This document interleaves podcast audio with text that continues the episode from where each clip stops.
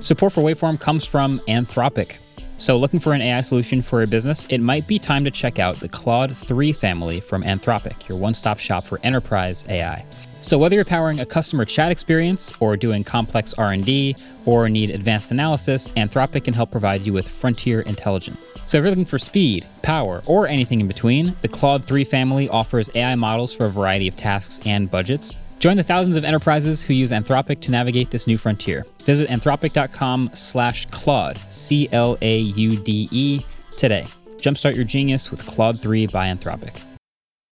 You know how to book flights and hotels. All you're missing is a tool to help you plan that unbelievable travel experience. That's why you need Viator. Book guided tours, excursions, and more in one place. There are over 300,000 travel experiences to choose from, so you can find something for everyone. And Viator offers free cancellation and 24 7 customer support for worry free travel. Download the Viator app now and use code Viator10 for 10% off your first booking in the app. Find travel experiences for you. Do more with Viator.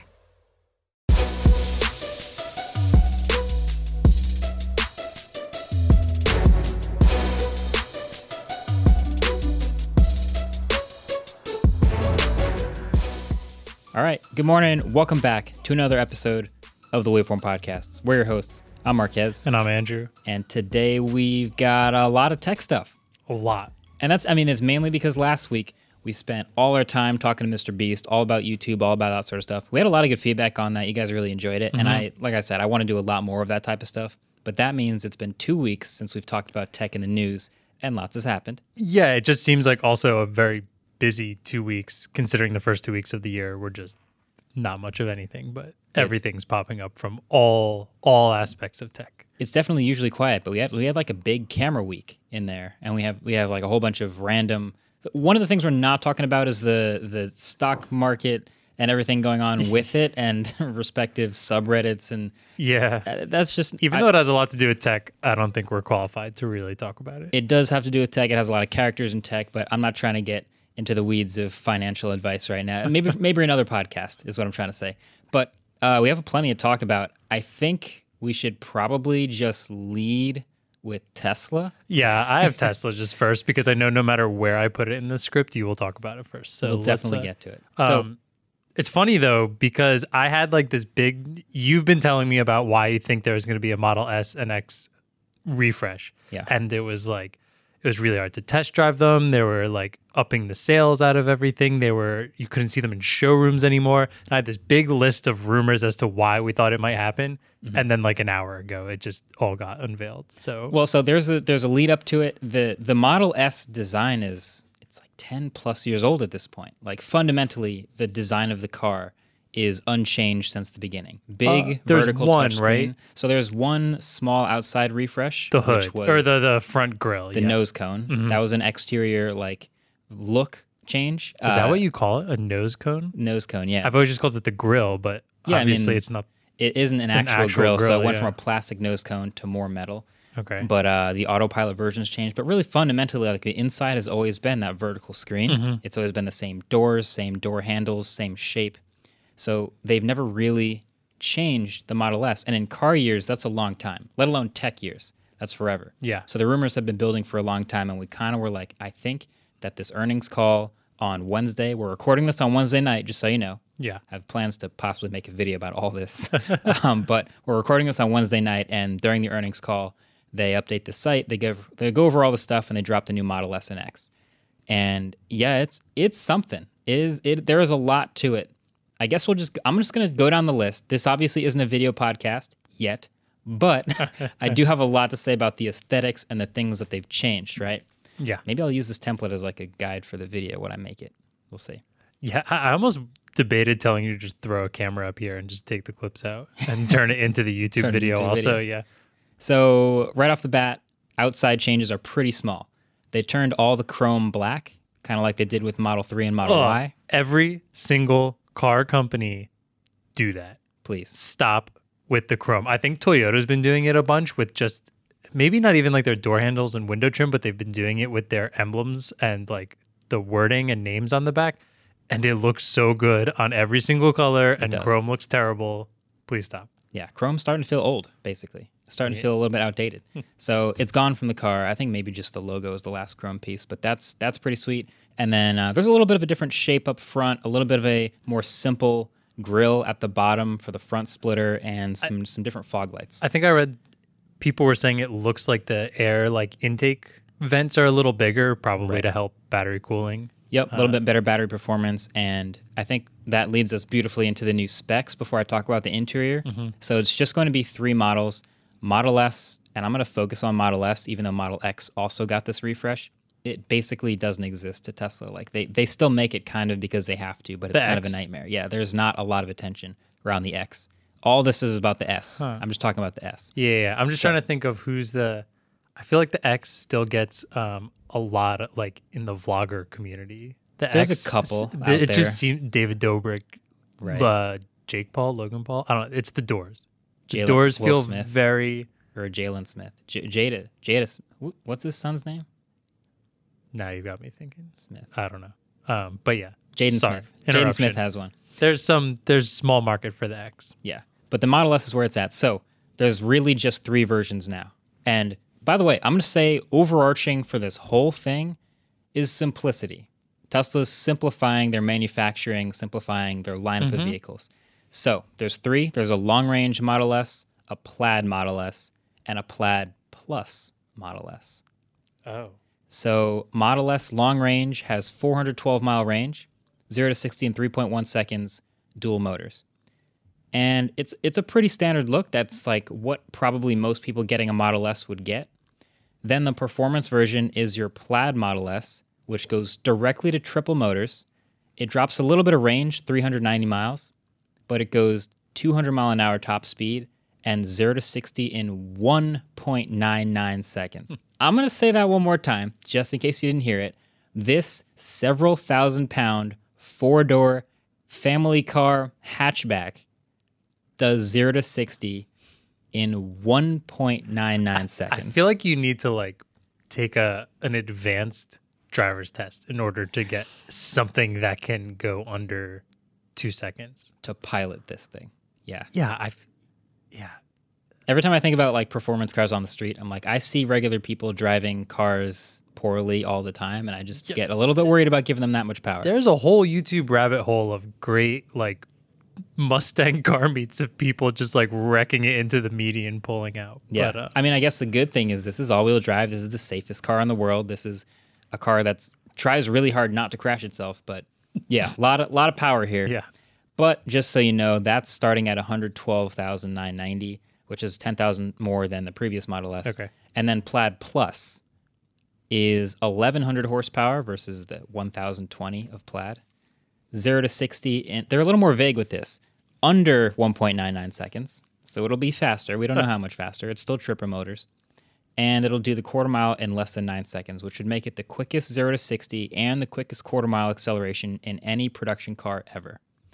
And again, this is not yet the Roadster. This is just the spec. Yeah. But the most interesting spec to me of Plaid Plus is it's still triple motor and there's no new battery info, but it goes 520 plus miles on a charge. So Wait, what was the long range again? 460? long range was 412, 412. Plaid was down to 390, and then Plaid Plus was 520. So this leads me to believe that Plaid Plus is a different battery technology. Yeah. Do you think it's the one? Because that sounds around the specs that Roadster was supposed to have, right? Exactly. Roadster's got a 620 plus quoted mile range. This- and on top of that, this is the one other thing that's really interesting. I'll just touch on the X for a second. I don't think this is happening to the X because if you go to the Model X on Tesla's site, you can see you have the long range version, which has a 360 mile range, and then the Plaid version, which has a 340 mile range. So there's no Plaid Plus. So whatever's happening with Plaid Plus is, I guess, this ultra high end, super premium powertrain and battery system that only the high end Model S and I guess eventually Roadster are going to get. It sounds like it's just a Roadster with a Model S body. It's a four door Roadster. it's Yeah. a four door, two door. Yeah, no, it's it's a it's a crazy it's a crazy car. I I'm prefacing all of this with like I, I don't need it. I'm not gonna get it. I'm gonna wait till the Roadster. But also, this is absolutely insane what they've done. Now, really, the the most important part is the inside of the car that they've updated. Uh, so, like I said, simplicity's sake, they've finally switched to the horizontal touchscreen inside, which I think looks pretty good. It's like a little more well integrated with the car. It doesn't stick out as much as Model 3. Yeah, I think what I like, I like that, but I like that they kept the screen in front of you like a regular odometer, like they have in the Model S already. Because like three and Y, I'm fine with that screen there. I the only thing is it's a little weird that you have to look over Yeah. to see your uh, like odometer. But the fact that you have it, it's a better spot there, and you still have your regular like driving odometer, which Yeah, I think is steering wheel. fantastic. Yeah. And speaking of that steering wheel, oh boy, hmm. this is where this is the interesting one, and I think this is where a lot of people are polarized because this interior looks very similar, minus the steering wheel. If you look on their site, it's a yoke style steering wheel, and it's almost kind of squared off, so it's like the bottom half of a square steering wheel, and then there's a bunch of buttons on the steering wheel itself, and there are no blinker stalks, no windshield wiper stalks, nothing behind the wheel, no paddles, no nothing. Yeah, yeah, let's paint a picture here though, because I've never heard the term yoke style, and I only understand it because I saw the picture right before. So picture fighter jet uh, handles like that yoke style. So Yeah, there's no I- top. I'm Just saw to- the top off a steering wheel. It's like rectangular and doesn't have a yeah top part. So Yeah. I'm just like I was just trying to think about using it in general. And Yeah. it seems so cool for like straight line and like minor turns on a highway, but exactly. turning around in a parking lot or like a tight driveway or something seems miserable on it. Yeah, I. This is one of those things where I'm imagining it, and I'm imagining it really poorly, and I think I'm just gonna have to try it because as of right now, I don't even think this is legal to ship yet. I think you technically have to have an enclosed steering wheel, and then people, or at least you have to ship it with one, and then people can modify it later. Uh. I think that's technically the rule here in the U.S. I don't know the rules internationally, but I've never seen a car actually ship with a yoke steering wheel before. So again, this is all TBD. We'll see it when this happens, but I, Yeah. I think I won't. I'm gonna have to give it a shot because it's really weird. Um, I'm sure we'll find someone with it if you don't order it. And I say that like you're not going to be taking delivery by the time this episode's out somehow. I really don't want to do it. I don't want to do it. I'm just waiting for the Slack message tonight of like, went back on my yeah, guys. Remember what I said like 20 minutes ago? Yeah, no, no, I got it. Um, yeah, it's So- estimated delivery is March if you do happen to get one. So if you do get one and you're a listener of the podcast and you're in the Northeast, I mean, I would love uh-huh. to make a video trying to think- drive the thing. Kyle Conner is gonna go. He said he wasn't gonna do Cannonball, but like he just did it, and now this Yeah, is this is- coming out. It's pretty sweet. I I just I I have a full video in the works. I'm pretty sure about all of my reactions to Model S Plaid and the refresh, but that's just my general surface overview thoughts. Are it looks pretty sweet.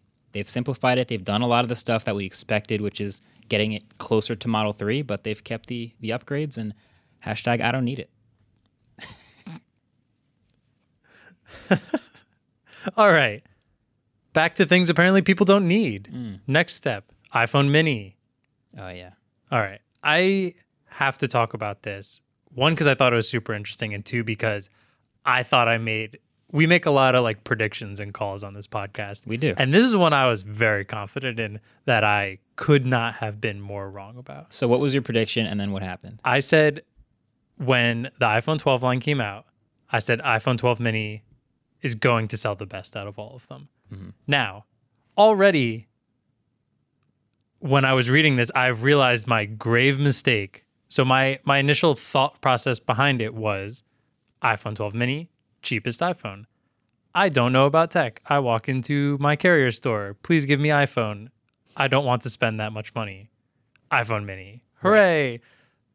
I forgot about iPhone SE. Like a and I'm like really embarrassed to admit that. Um so it didn't. It didn't sell very well. In fact, iPhone 12 series accounted for 76% of total iPhone sales in the United States in October and November. iPhone mini only accounted for 6% of those sales. It's funny we never get like actual real numbers numbers, but that's a that's a hard number. That was from 6%. macrumors.com, which Okay. I trust. I believe because we Apple just had an earnings call. I haven't Yeah. had time. I've been working on videos, so I haven't actually listened to the earnings call. But that probably was where it came from. Yeah. So six percent of all the iPhone 12s were the mini. That's that's not very many. Yeah, that is not a lot at all. Um, iPhone 12 sold the best, by the way, out of all that. Um, Got it. But yeah, so I was very wrong about that. and I think there was already rumors. I think what started all this, or at least the the talk about iPhone mini sales not doing very well, is that some manufacturing plants were already shutting down manufacturing on the 12 mini. Yeah, I and if think- you only sold six percent, I I'm assuming you've got a pretty big stockpile of them somewhere. Yeah, I think that I read that there was some switching of manufacturing going from the Mini to the Pro. So they already knew they needed to make a lot of the 12, and they've mm-hmm. been making a lot of the 12, just cranking those things out. But they've made so many Minis that they don't have to keep making so many. So they shifted allocation of production of that to some of the 12 Pro, which I guess they sold more 12 Pros and less 12 Minis than they thought they would. That's interesting. I Yeah. I hindsight hindsight it makes sense to me because I know people want the bigger iPhone generally, and I think every year us tech people. Oh, Dieter said this best. I think he said it either on the Vergecast or in a video. But mm-hmm. every oh, he tweeted this actually, which is that we all every year go, "Hey, make a small phone," and every few years Apple goes, "Fine," and they make a small phone, and everyone goes, "Yeah, you made a small phone. Everyone's gonna mm-hmm. buy it." And then no one buys it, and Apple goes, "See, why do we even do that?" And then they go four or five more years without making a small phone. They Well- did that with the SE like five years ago, and it wasn't the best seller. So that's in, kind of brings me to my next point, which I think we need to explain a little bit because it's based on a conversation you and I have had. You told me you don't think there will be a new iPhone SE next year, right? Or Right. this year, 2021. You think it's going to take three to four years before another SE comes out? I think so. So, do you think it was a mistake to release 12 mini the same year there was an iPhone SE instead of let's say SEs every 3 to 4 years in 2 years after the i the SE release so between it then a mini comes out which is at a cheaper price point but much more recent specs. Yeah. I don't know if I would call it a mistake, but I think it just depends on what Apple wants to do with the Mini or what Apple wants to do with the SE. Because the SE mm-hmm. is still such old exterior hardware. It's Touch ID still.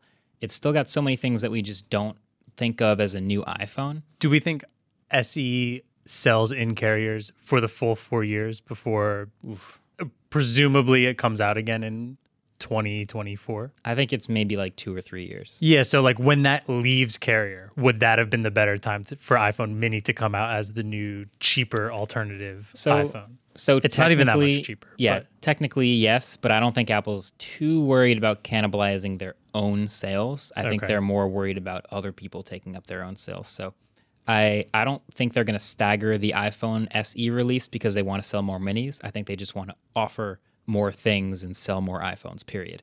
Hmm. If that's just people deciding between iPhones, Apple doesn't really mind.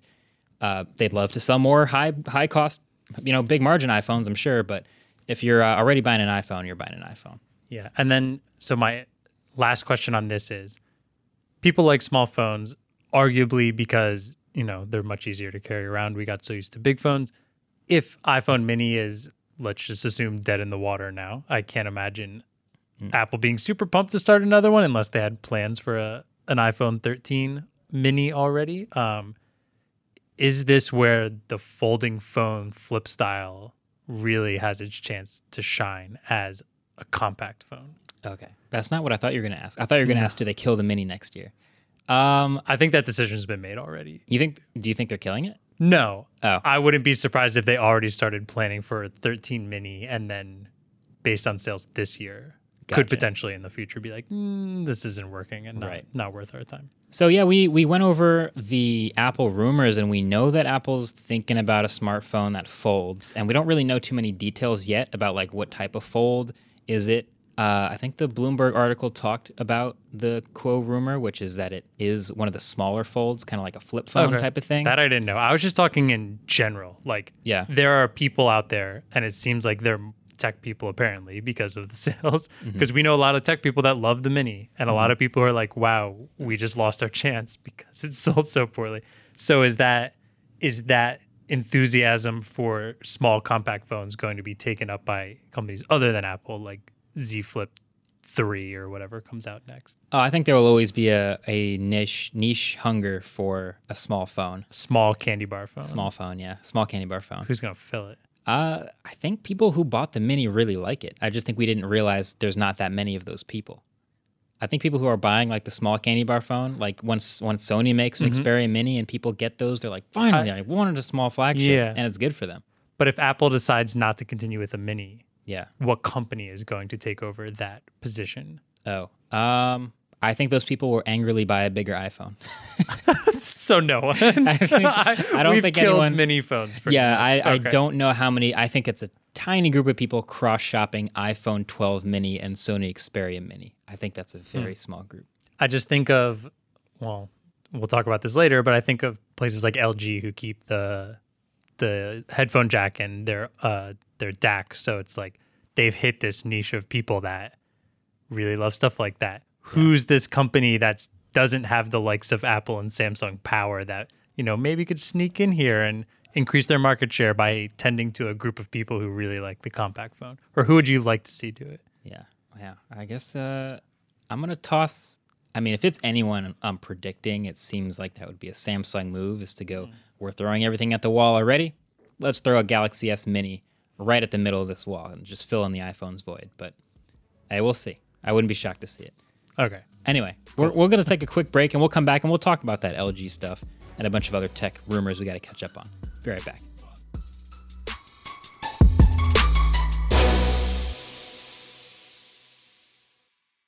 This episode is brought to you by Shopify.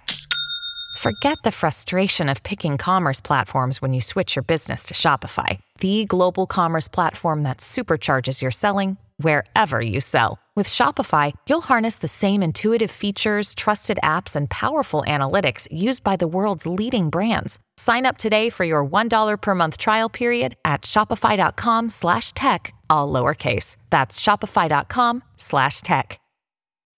Support for the show comes from Anthropic. Companies of all sizes are exploring use cases for AI and finding that it's not a one size fits all game. It's all about finding the right balance between speed and intelligence. Like if you're powering a customer chat experience, you need instant speed at low cost. If you're doing complex R&D or advanced analysis, you need frontier intelligence. Claude 3 from Anthropic offers AI models for a variety of tasks and budgets. Claude 3 Opus is their largest and most powerful model that can handle complex tasks and analysis. Sonnet strikes the balance between information and speed. And Haiku is the fastest and most cost effective model that can execute lightweight actions fast.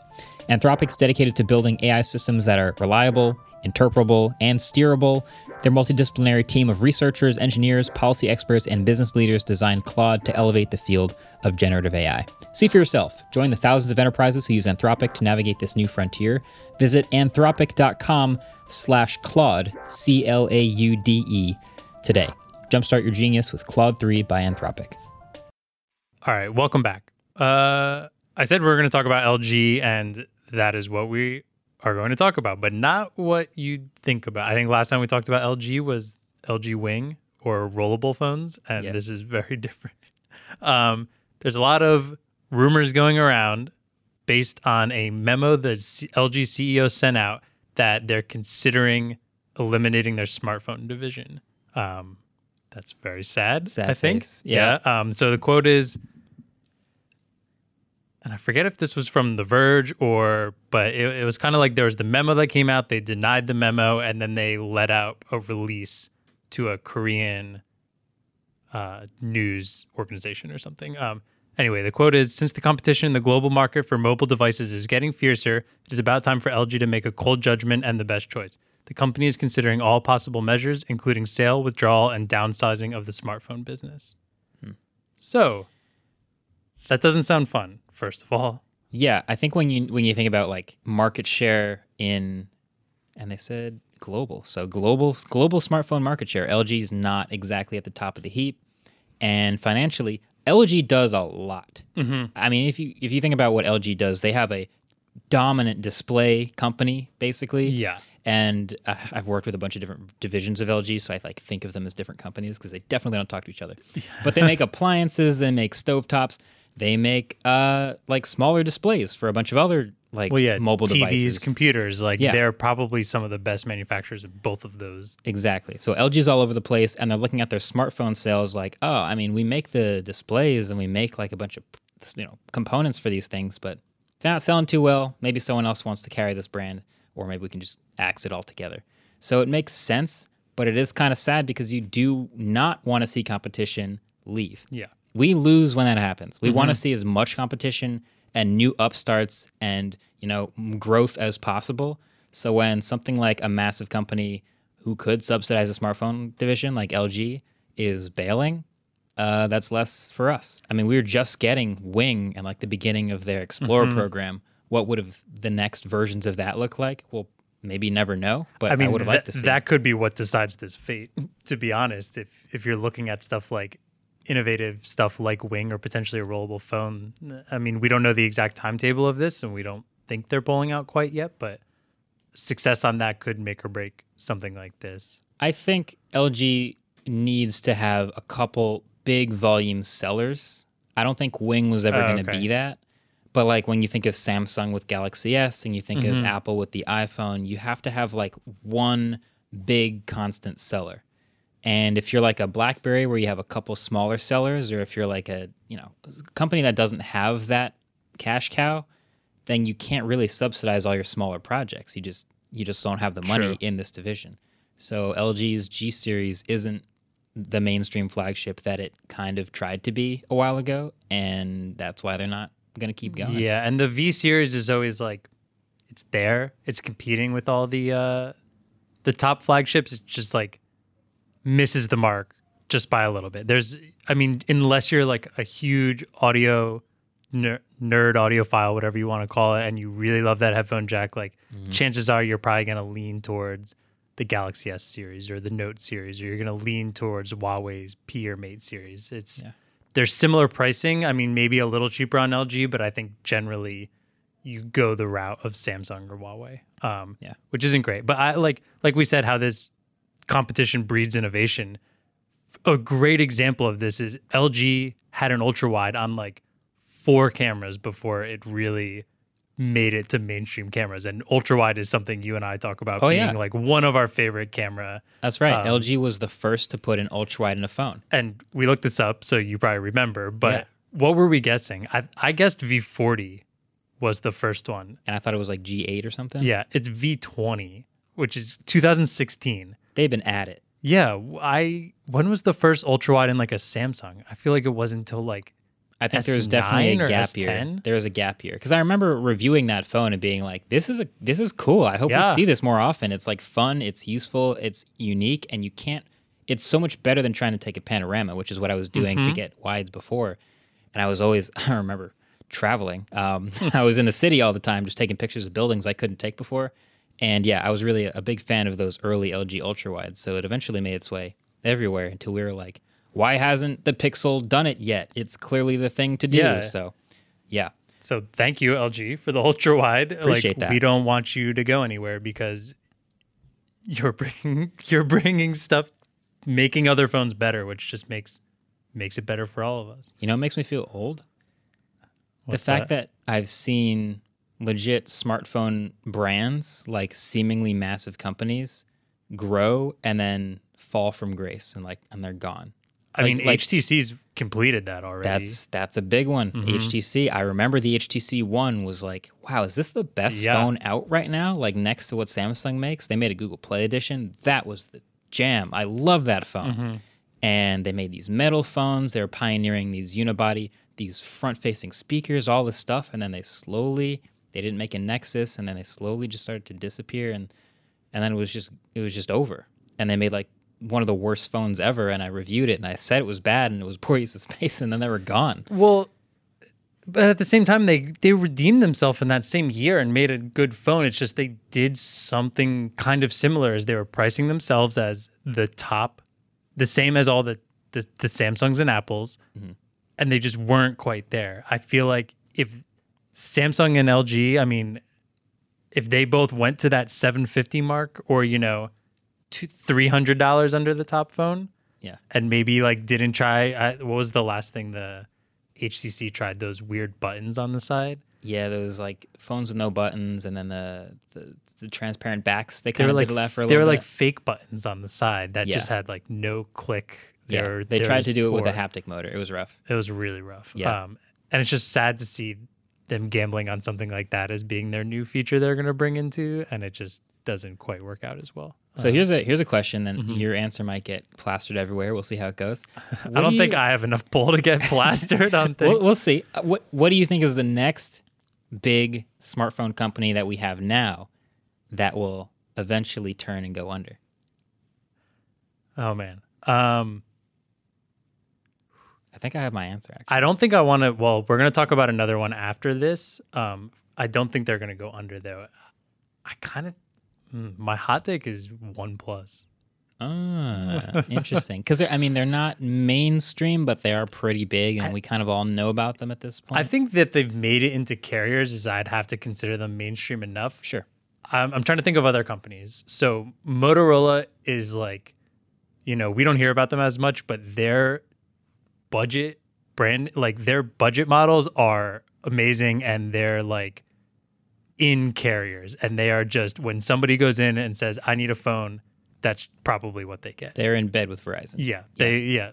I think Motorola is fine. Maybe their flagships aren't working perfectly, but whatever. I mean, we're considering BlackBerry dead already, right? Yeah, yeah. Okay, Uh, yeah, because that's that- that's the easy one. Oh, Yeah. not according to uh, the stock market though. I think they're starting to rise again.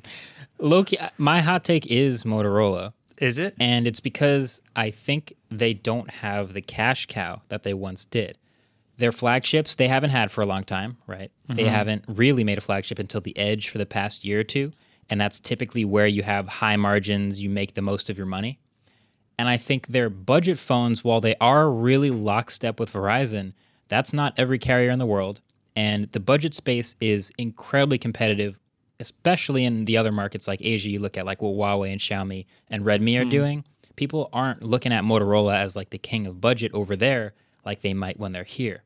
So in the US specifically, if you can dominate, which they're not dominating, but if you can do budget phones really well, that's a decent amount of cash but they don't have that cash cow anymore, and their Razr isn't exactly dominating Oh, I either. forgot about the Razr. yeah, so I That's just I bad- feel like I- they might kind of just be treading water right now, looking for a cash cow. I wonder if they just. I think Motorola before going under, and I mean this is based on nothing. This is just my assumptions. Uh-huh. Um, maybe they just stopped trying to do the flagship, big stuff like that, and just keep being the the like people's company, the non techie company. Well, that's a how that carrier company Yeah. with with who? with OnePlus. It's well, no, so not like the fans company. When I say the people's company, I mean like the general people of the world, the average consumers, the people who are just yeah. going and don't even know what they're probably still saying I want a droid Mm-hmm. um, and picking the, that up at Verizon. I think my the opposite reason for that why I would pick potentially OnePlus. I think they're trying to do too much at this point, and they didn't have. I mean, I guess they're owned by BBK, right? So Yep. they've got some backing, but like they're trying to do way too much. They've lost their way. They're putting out headphones and TVs and four different, no, like six different phones at this point. I think that's it- low key. That's a sign of success. I think for them, when you're like, we could only make one phone a year. Now we're making two. Now we're making eleven, and headphones and these accessories and everything like that. To me, that sounds like we finally have enough money to start building like more than just one phone in an ecosystem, and we're getting into it, and we're starting to become like one of the biggest companies. I mean, maybe around the globe they're doing better, but if you can name me one person that has a OnePlus TV or uses a pair of OnePlus headphones and actually uses anything other than probably like a OnePlus 8 Pro or OnePlus 8T, hmm. I'd be very surprised. Interesting. All right. Can you? No. Yeah. Uh, I mean, I think we're in a different market. Yeah. Like, we obviously know US better than a lot of other different countries, but I don't remember anything like all those extra products that they announce. I never hear another thing about them after the announcement for them. Yeah, that's interesting. Yeah. Like, don't you know anything how- about the OnePlus TV that's out right now? I just know it's not in the U.S. and it's probably not dominating the way. I mean, if you make a display, they're not making the displays; they're buying the displays and rebranding them and selling them as a OnePlus TV. So that doesn't necessarily take that much money to do, but you probably also don't make that much money doing that. So I don't know. Maybe it's just a brand play. Anyway, we got one other thing in this same category, which is uh, China's Huawei in talks to sell their premium brands. Now, I will again mention in every article you read, Huawei furiously denies that mm-hmm. any of this is happening. They will say, no, we're absolutely not doing this. But this is just our little food for thought because the rumor is they're in like early stage talks to sell off their smartphone brand, Huawei's uh, Mate series or P series. Just the series, not their brand. just those two series. Yes, and I think that it mostly comes stemming from the U.S. ban. So like they actually sold the Honor brand already because of it and because they just wanted to break it off. I'm sure there's still some sort of connection or whatever with that, but Yeah. they didn't want US to be banning Honor phones. But they're just talking about selling off the P series and the Mate series as I'm assuming maybe a lot of those sell in the US despite To me, this I'm one makes sure. no sense. This one makes Yeah, no this sense one's to me. less. I, I'm assuming that it's just hurting them enough that these luxury models, um, they have plenty of other phones that they're making that are doing well globally, and the P and Mate series potentially are taking a huge. Uh, I read there was somewhere in here that said um, analysts have already noted recent insufficient supplies uh, of the flagship P40 and Mate 40s due to severe component shortage. So they're having like it's affecting components as well with the US ban. So I don't know if something's because of that is specifically hitting that. And also, uh, last year they said US restrictions meant they'd soon stop being able to make the Kirin chips. Oh, right. Well, they definitely have to change the way they do it because as of right now, they still need the partnership of a couple a couple U.S. you know, U.S. companies. So, I, yeah, I could I get why the rumor has legs, but I just don't see them breaking it off in that small of a thing and expecting to get anything for it and really making a difference. I don't know. Uh, Do you think they're getting something for it, or do you think they're just potentially avoiding losses from it? I think I think they holding they're holding probably a little bit of faith in a new administration and getting back into the U.S. and changing things. Yeah. So, yeah. I don't know. Um, but you know, it wouldn't be a rumor unless we took that rumor and wildly, um, irresponsibly ran with it. and so just speculate to the moon. imagine Oh boy. Google buying either the P or the Mate series. Uh oh god. I mean, didn't so Google already? No, no, there is nothing. of- There are no rumors about Google buying it. I'm just saying right. Google sucks at hardware. Some, we all know that. I guess the rumor you're you're tossing this out to to maybe make a better Pixel hardware wise, right? yes, Because that's what they did with Motorola, isn't it? They bought a bunch of hardware engineers they and bought they, HTC. or also, HTC. yeah. They yeah, exactly, and that didn't really work. so they bought the engineers. What if they were physically buying the series already and then could just work on that further? Hmm. I mean, the, the dream is there because Huawei makes amazing hardware, and Google has not made great hardware, but does the software well. So boom, put them together. Huawei Pixel Six. Imagine a Mate 40 with a Snapdragon 888, 888, and stock Android. Yeah, I mean, and like Google Cam algorithms. I think that would actually be pretty sick. But It would hey, be amazing. I'm not trying to get my hopes up though. If you speculate to the moon, you get your hopes up too high, and then you're disappointed. What else is this podcast for? I mean, What isn't Hmm. there a quote that like uh, expectations are the the root of disappointment or something like that? that sounds boring. It's true though. It's so true. Anyway, all right, let's take a quick break. We'll come back and we're gonna talk MacBooks and Sony A1.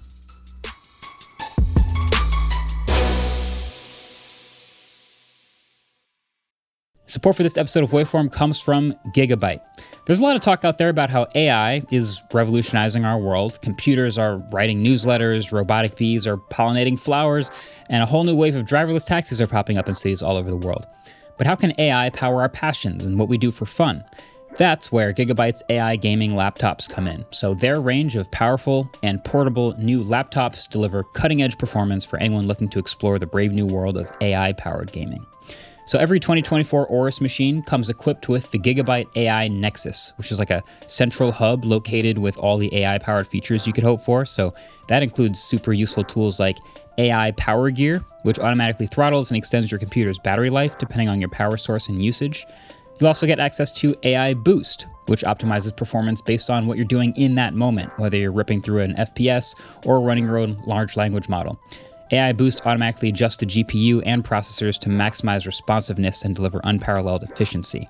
Lastly, AI Generator includes various generative AI apps for quick startup, and all 2024 Gigabyte models seamlessly integrate with tools like OpenAI and Microsoft's Copilot AI chatbot. But the Aorus 16X and the Gigabyte G6X take it to the next level with a dedicated Copilot key, allowing users to swiftly tap into productivity and generative AI capabilities. I also keep hearing AI is going to change a lot in the gaming world. Andrew, can you think of anything about that? not just optimization, like you said, but like more personal optimization. I could see happening where like maybe you're playing a competitive game like Valorant and you want higher FPS and lower resolution, like you you're okay versus like The Witcher where you might want 4K crispy resolution and like a lower frame rate. I think finding that between your computer specs and what you want might help out a lot. Nice. So all of the models that I've been talking about are available right now at aorus.com slash laptops slash gigabyte dash AI. So that's A-O-R-U-S dot com slash laptops slash gigabyte dash AI. Gigabyte. Team up, fight on. When you need mealtime inspiration, it's worth shopping Kroger, where you'll find over 30,000 mouth-watering choices that excite your inner foodie. And no matter what tasty choice you make, you'll enjoy our everyday low prices, plus extra ways to save, like digital coupons worth over $600 each week. You can also save up to $1 off per gallon at the pump with fuel points. More savings and more inspiring flavors make shopping Kroger worth it every time. Kroger, fresh for everyone. Fuel restrictions apply. Another day is here, and you're ready for it. What to wear? Check. Breakfast, lunch, and dinner? Check. Planning for what's next and how to save for it? That's where Bank of America can help. For your financial to-dos, Bank of America has experts ready to help get you closer to your goals. Get started at one of our local financial centers or 24-7 in our mobile banking app. Find a location near you at bankofamerica.com slash talk to us. What would you like the power to do? Mobile banking requires downloading the app and is only available for select devices. Message and data rates may apply. Bank of America and a member FDIC. All right, welcome back to the Too Good to Be True Tech Podcast. I'm your host. Uh, today we're talking MacBook Pros, MacBook Pro rumors. Uh, no, there's there's a new bunch of rumors, a bunch of new rumors floating around about the new MacBook Pros with Apple Silicon coming this year. Uh, can I make the pitch that I think was at Apple headquarters for the the what is it 2021 MacBook Pro? Yeah. Hey, remember all those things we took out of the MacBooks? Let's put them back. Jony Ive isn't here anymore. we can finally do it. Uh, it really kind of does seem like that. They're going backwards on a lot of stuff. Number one, the return. Okay, let me just say 14 inch and 16 inch MacBook Pros are expected mm-hmm. at the higher end of their lineup because we have the M1 MacBook Air and the M1 MacBook Pro at the lower end. So we're just talking laptops here. Number one, that sounds really exciting. Give me bigger screens, give me thinner bezels, maybe even Face ID. But the number one thing that catches your eye is the return of the SD card slot. And as soon as you see that, you're like, oh, anything's on the table. anything's on the table. If they'll bring back a slot, a port, Apple doesn't bring back ports. So that's that's a major deal. This is as soon as I read this, I'm like, all right, I don't want to get my hopes up. It's too good to be true, but let's keep reading. um, then there's the removal of the touch bar, which I mean, I'm sitting in front of a MacBook Pro with a touch bar it's my favorite laptop in the world right now. I never use a touch bar. It's funny because I feel like we've made it to that stage where people kind of stopped hating the touch bar and either don't talk about it or are on the side of, I actually like my touch bar now. I don't know why everyone gives it such a bad rap. I got my mom an M1 MacBook Pro for mm-hmm. the holidays, and I think we've basically just ignored the touch bar the entire time. I've done the remote tech support thing we just don't talk about the touch bar. we don't talk about it. So it looks nice. Yeah, it just sits there. I think Apple realizes that the dream is dead with the touch bar. They wanted to do probably a lot more with it, and mm-hmm. it's not happening. So why keep spending the money on putting that there? Bring the function keys back, and we already got the escape key, so let's just bring all the rest of the buttons back. Fine. I'm cool with that, but again, wow, too good to be true. We're going backwards. Yeah, it's weird. It's this the like everyone calls Apple the dongle salespeople. Like they're they're gonna tank. Google stock is going to tank because of their dongle sales are going to go down the tube after this one. And yeah, it's like you know how Apple has uh, different divisions or like by themselves like multi-billion dollar companies. Like the iPhone by a, itself is a billion dollar company. The Mac by itself is like a Fortune 100 company yeah, by itself. I feel like their dongle company right now is like. I want to know those stats because what AirPods were like one of the fifth highest like grossing AirPods comp- by themselves, quote unquote companies. Yeah, yeah, huge company. So like, yeah, I want to see what their dongle company how that's doing. Dongle LLC. Yeah. yeah, it's definitely doing better than GameSpot. Their GameStop. Their stock is plummeting currently. Um, yeah, that's really interesting. Uh, I thought it was funny. Mark Gurman called this the "Fix Everything Edition." I can't wait. I mean, there's just so much when you see this dramatic of a change. You know, Apple Silicon is already enough for me to get excited for these machines. You add on top of that a redesign because they really haven't redesigned these laptops in a while. They've sort of adjusted and shaved and tweaked here and there. Is there like rumors of the redesign? Basically, we're expecting some squared off edges, kind of like iPhone, Okay, that's what I was gonna ask. but also 14 and 16 inch laptops in the footprints of like a 15 inch and 17 inch laptop. So they're going thinner with the bezels Mm-hmm. and then going maybe Touch ID or Face ID or both. And it's just sort of a different look. I don't know if I would like squared off edges on a laptop. Interesting. Explain. It would feel too much like uh remember was that the Lenovo like yoga book that dual touch so where the keyboard was also a touch screen and Yeah. it would feel a lot like those two in one tablet. I mean, I'm sure they could do it well, but I generally like the the bezeled edges on a laptop or else it feels clunkier. Counterpoint hmm Pixelbook. I didn't love the Pixel book. Okay. Yeah, I, th- I thought that was a nice little squared off design. It's one of those ones where it's like it it's nice, it looks really nice, but then I'm like holding it I'm like I it just doesn't really feel I think MacBooks have always just felt so slim and nice. It, it kind of reminds me of how OnePlus phones felt with like the OnePlus 5, the 5T stuff like that. They just felt so much thinner than everything else because of how well they tapered the edges. they got really good at taper. Yeah. Yeah. and I think like the MacBook Air is still one of my favorite laptops, despite never owning one, but just because of how thin it is, especially now with M1, how powerful it is, Mm-hmm. and just like that can slip into any backpack without snagging on things or like Yeah. It, it sucks when you have a backpack on a flight that's completely packed and you're trying to jam your laptop in and move everything out of the way and too many C's, it's too Yeah. thick. Yeah, no, I I think the redesign may have something to do with the new internals and the thermal management needed. So we're still waiting for details. We don't know what the mm-hmm. GPU situation is. They're going to be higher end laptops, and we know that requires some sort of GPU solution. But again, are they going to do this mega M2 chip with a huge integrated GPU, or what the deal is? And will For there the have to be for the MacBook Pro? Yeah, I I don't know. I, I mean, that's a, like- Mm-hmm. it's probably not the best option, but we don't know what their plans are. And I wouldn't put it past Apple to do that. And then also, what kind of fan situation is needed? The the MacBook Pros have fans. Where do you do you do you err on the side of like throwing bigger battery in there or just having more airflow? Do you? I don't know what they're doing with wait, it. did the MacBook Pro that came out in like December, did that have a fan with the M1 chip? this one? Is that the one you're using right Yeah, M1 now? I MacBook can't keep up with Mac. Yep, it's got a MacBook. fan. So Okay. the Air does not have a fan; it's passively cooled. The Yeah. only performance difference between this and the Air is the fact that this can keep cooler Cool longer better. and run at higher clock speed longer because of the fan. Okay. So yeah, that's I I'm curious to see what they do with that silicon and with the the cooling. But bottom line, too good to be true. I cannot believe all of it is going to happen. I just don't believe it.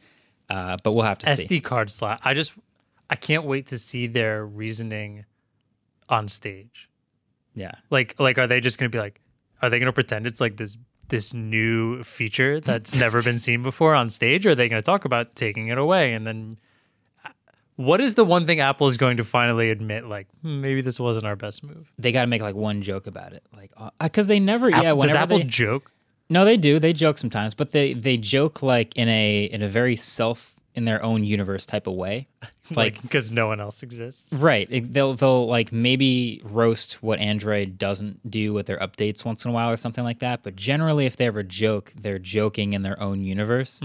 Uh, and so I could see them like self-referencing, like we brought this thing back that you guys loved so much. I don't know. I it feels weird. They don't usually ever admit fault ever. And I feel like if you kill the touch bar, you have to admit that the touch bar was wrong. And if you bring back the SD card slot, you're admitting that getting rid of it was a mistake. Yeah, I think the SD card slot feels like more of a mistake because you got rid of it and brought it back rather when than they- like made it and then just kind of didn't do it anymore. It's like when they went back on their keyboard design. When they went from the scissor switches and the butterfly yeah. switches, they made a new keyboard. And everyone went, You went backwards, thanks. And Apple went, Like our new keyboard? They just It's the new SD card slot. Exactly. They just refuse. So they're probably going to have to paint it as new in some way. This I new can't port. wait.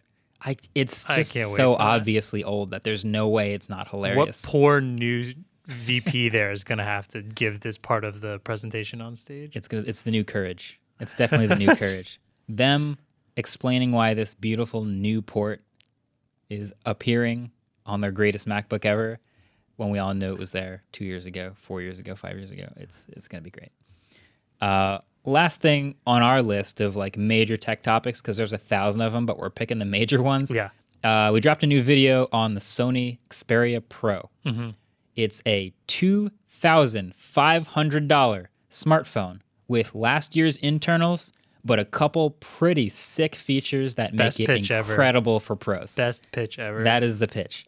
Um, no, it's the Xperia One Mark II, but in this like pretty sweet polycarbonate shell. It's kind of like it has a case on it already, and it's plastic. And I, honestly, I, I think it's not bad. I actually like that like choice. But of the case of the like exterior. yeah, I think it's fine. I don't think it's glass. that bad. I I would be interested in more phone companies almost doing like a quote unquote built-in case. Yeah, because I mean everyone's gonna put a, a case on most of their phones. Anyway. Yeah. Uh, remember the S7 rugged edition? I think Active. it was 18 to Yeah. active. Yeah. yeah, yeah. Um, I kind of miss those. Yeah.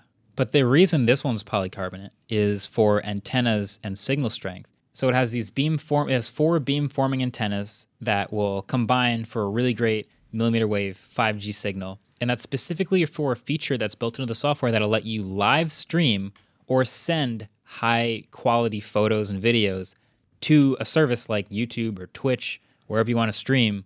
You could use StreamYard or Streamlabs, all this stuff from the phone and the phone is connected via HDMI because Yeah. there's an HDMI port on the phone to a mirrorless camera or to really any camera with an HDMI port. But I was using it with an A7S3. Mm-hmm. Yeah. So now you're using your A7S3 basically as a webcam or whatever you want to do Or with it. live streaming, like or a live streaming camera, streaming a Twitch cam, yeah. Mm-hmm. IRL stream, or like just sending photos because you're taking sports photos and you're just sending them off. So this this is is crazy. It's very an, an interesting setup. Yeah. If you watch the video, it's kind of like this uh, this YouTuber rig of like putting it all together, having a cage around the A7S3 Mm-hmm. and like a shoe mount with the phone on it and the cable, and maybe a mic if you have extra space. But this this solution to me is is like absolutely the most Sony thing they could have done, which is making an incredible technical achievement in a phone that's really great for a very small number of people that no one will ever appreciate because it'll never be in stores, and it's two thousand five hundred dollars. So I, I think the well, first of all, I think the whole kind of point of the video, which we didn't notice, is that it's like we've seen a million phones call themselves the pro versions, and this feels like the only pro like this is actually for professionals. And if you are not a professional that this would benefit from, it's probably not a not for you at Yeah. all. Facts. Um, I do. I'm trying to think of the camera rig we had today with it on and that we shot for in the video.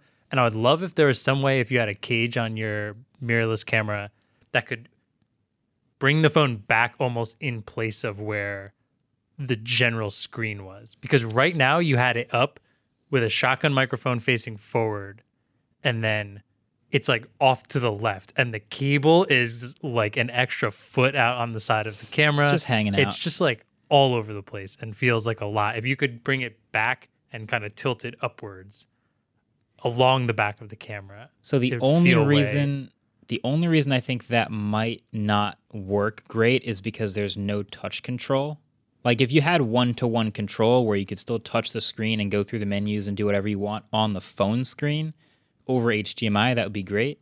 But since you can't do that, you still have to use the menu button that's on the back of the camera and the jog wheel on the back of the camera, and Yeah, that, would, I- that would be blocked I feel like if you could tilt it off, and you still reach still it. have your fingers behind it. Ooh, then- blind, maybe, yeah. yeah, I mean it's just a tilt wheel and an OK, pretty much. Fair, okay, yeah, I guess that's Because it disables the physical viewfinder on the back of the camera. it correct? does. It's black. Um, yeah, so that seems kind of weird. I do think it's. I mean, you mentioned the main reason for it would probably be like a photographer at a like major sports complex that has millimeter wave 5G built It's in. so specific, which is but it would be insanely it would be so great for that person because they're down on the field, they're doing sports photography. Maybe they just got the new Sony A1, which has like a 50 megapixel sensor and Uh-huh. it's made for sports photography.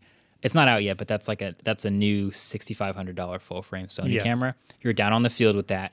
You have the Sony Xperia Pro connected to your camera, so you're sending photos straight as soon as you take them right up to the booth to be published for Fox Sports or whatever you work for, Mm-hmm. or you're even doing videos that can just be beamed up to the broadcast because you're in a stadium that has 5G. Yeah. That is the that is such a like it's going to be a great tool for that person and I'm so jealous of that person because they're going to get the Xperia Pro and love that thing. Yeah. And everyone else who's thinking about getting the Xperia Pro, think very carefully about what Yeah, else you yeah. could possibly use it for. I do think there's potential for it in the IRL streaming community. So, as far as I'm aware right now, a general setup to go stream yourself walking around the city, going to Disney World, whatever, is kind of like a generally a Sony like action cam. So maybe the size of It's like a two GoPro. phones put together. Yeah, not quite a GoPro. It's that longer one, Okay, is yeah. what I've seen because I think it has a little more capabilities than a GoPro. And then they have that on a selfie stick attached to like an external battery attached to um, some sort of antenna, cellular antenna. And then they hold another phone in their hand that has their chat and everything like it. So you're talking about people walking around with like a lot of stuff. I'm imagining like a you hook that up. I mean, this isn't as professional, but imagine hooking that up to a uh, RX 100, and then you just have a little RX 100 with your nice screen that can that is also your signal to send to Twitch, to send to YouTube, and could I don't know if it would be able to have your chat on it as well. It would be crazy if it could have your viewfinder and chat split screen, Whoa. and it feels like a like IRL live streaming dream. Yeah, just pick a pick the smallest camera you can that does HDMI out, and you're yeah, set. and is like good. I mean, I don't think any of them are. No one's streaming in 4K. I don't think so. Well, you could now. If You you are in a you- if you're on a 5G antenna, you can now. Dang, yeah, that's I think actually that's good. interesting. So it's such a small, yeah, it's a really small niche. That opens up. That opens it up to about 20 more people on top of the NFL photographers. went So- from 30 to 50. So for those for those people, wow, boy, do I have a phone for you. You're gonna love the Xperia Pro. Uh, it's a little pricey, but hey, where else are you gonna find a 4K OLED viewfinder that has 5G built in? Um, other than that, yeah, no, there's there's not a whole lot else to say about it. The the A1, by the way, I think is really interesting. Um, we can we can briefly talk about it. Yeah, I know we don't have it in our hands yet, but I do think we will pretty soon, which is exciting.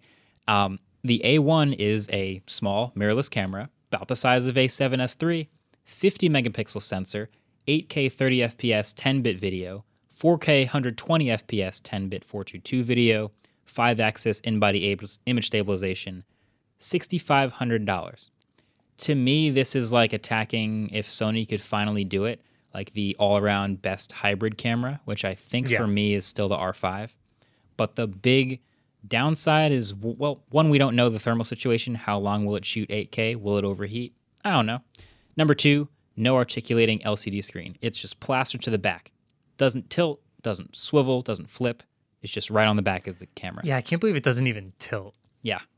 That's so rough. as a hybrid shooter, I really love my R5. Like that's a 45 megapixel sensor. I think the knock against the A7S III being the champ was it's amazing for video, but ooh, 12 megapixel photos. Can I really get away with that? Honestly, the answer is probably yes. But people just like seeing the bigger numbers. Uh-huh. So you get that really sharp, high quality. You could do landscapes. You could do billboard photography. But I think Sony's ads right now are sports photographer, nature photographer, that type of thing. So we'll probably have to go do a little more testing in the video department to see if it actually pulls off 8K video. Uh, Sony's also coming out with a drone in the future, aren't they? Yeah, I've seen those slap that on a drone. Oh wow, aerial. Photography. That's like what I first thought of is like some good, good, good drone footage. and then slap that on an Xperia Pro and live stream the drone footage to a wherever you can find a 5G We've added tower. one more, one more consumer for that phone. It's like three more people. uh, no, that's that's pretty much it for Sony. We've we've talked about a lot this podcast, kind of all over the map, but we've got a lot more to talk about in the upcoming weeks. I'm sure there's going to be. I mean, we always say the first quarter of the year is quiet, but here we are, just rolling through the new announcements and Apple stuff and Tesla stuff. So, anyway, thanks for listening. Thanks for hanging out with us. Definitely continue to hit us up on Twitter. Let us know what you like and let us know what you want to hear. Maybe we can play some uh, some games or like some unique headline games, games, in something like waveform. yeah, I've been thinking about that. I really, when we get to a video section, I I need to have some sort of game, and I want to have a leaderboard for whenever guests come. Oh, I like I that just idea. that's like I I have an idea for a game, but I don't think it's that good. Don't But I spoil love, it. I love Top Gear's leaderboard for whenever they had a guest on, and I want a leaderboard that I can literally judge how good guests were based on some arbitrary game that we play. Perfect. Okay. Okay. We'll be working on that mentally. Help us out, yeah. Till the next episode. Thanks for listening. Waveform is brought to you in part with Studio 71, and our intro outro music was created by Kamren Barlow.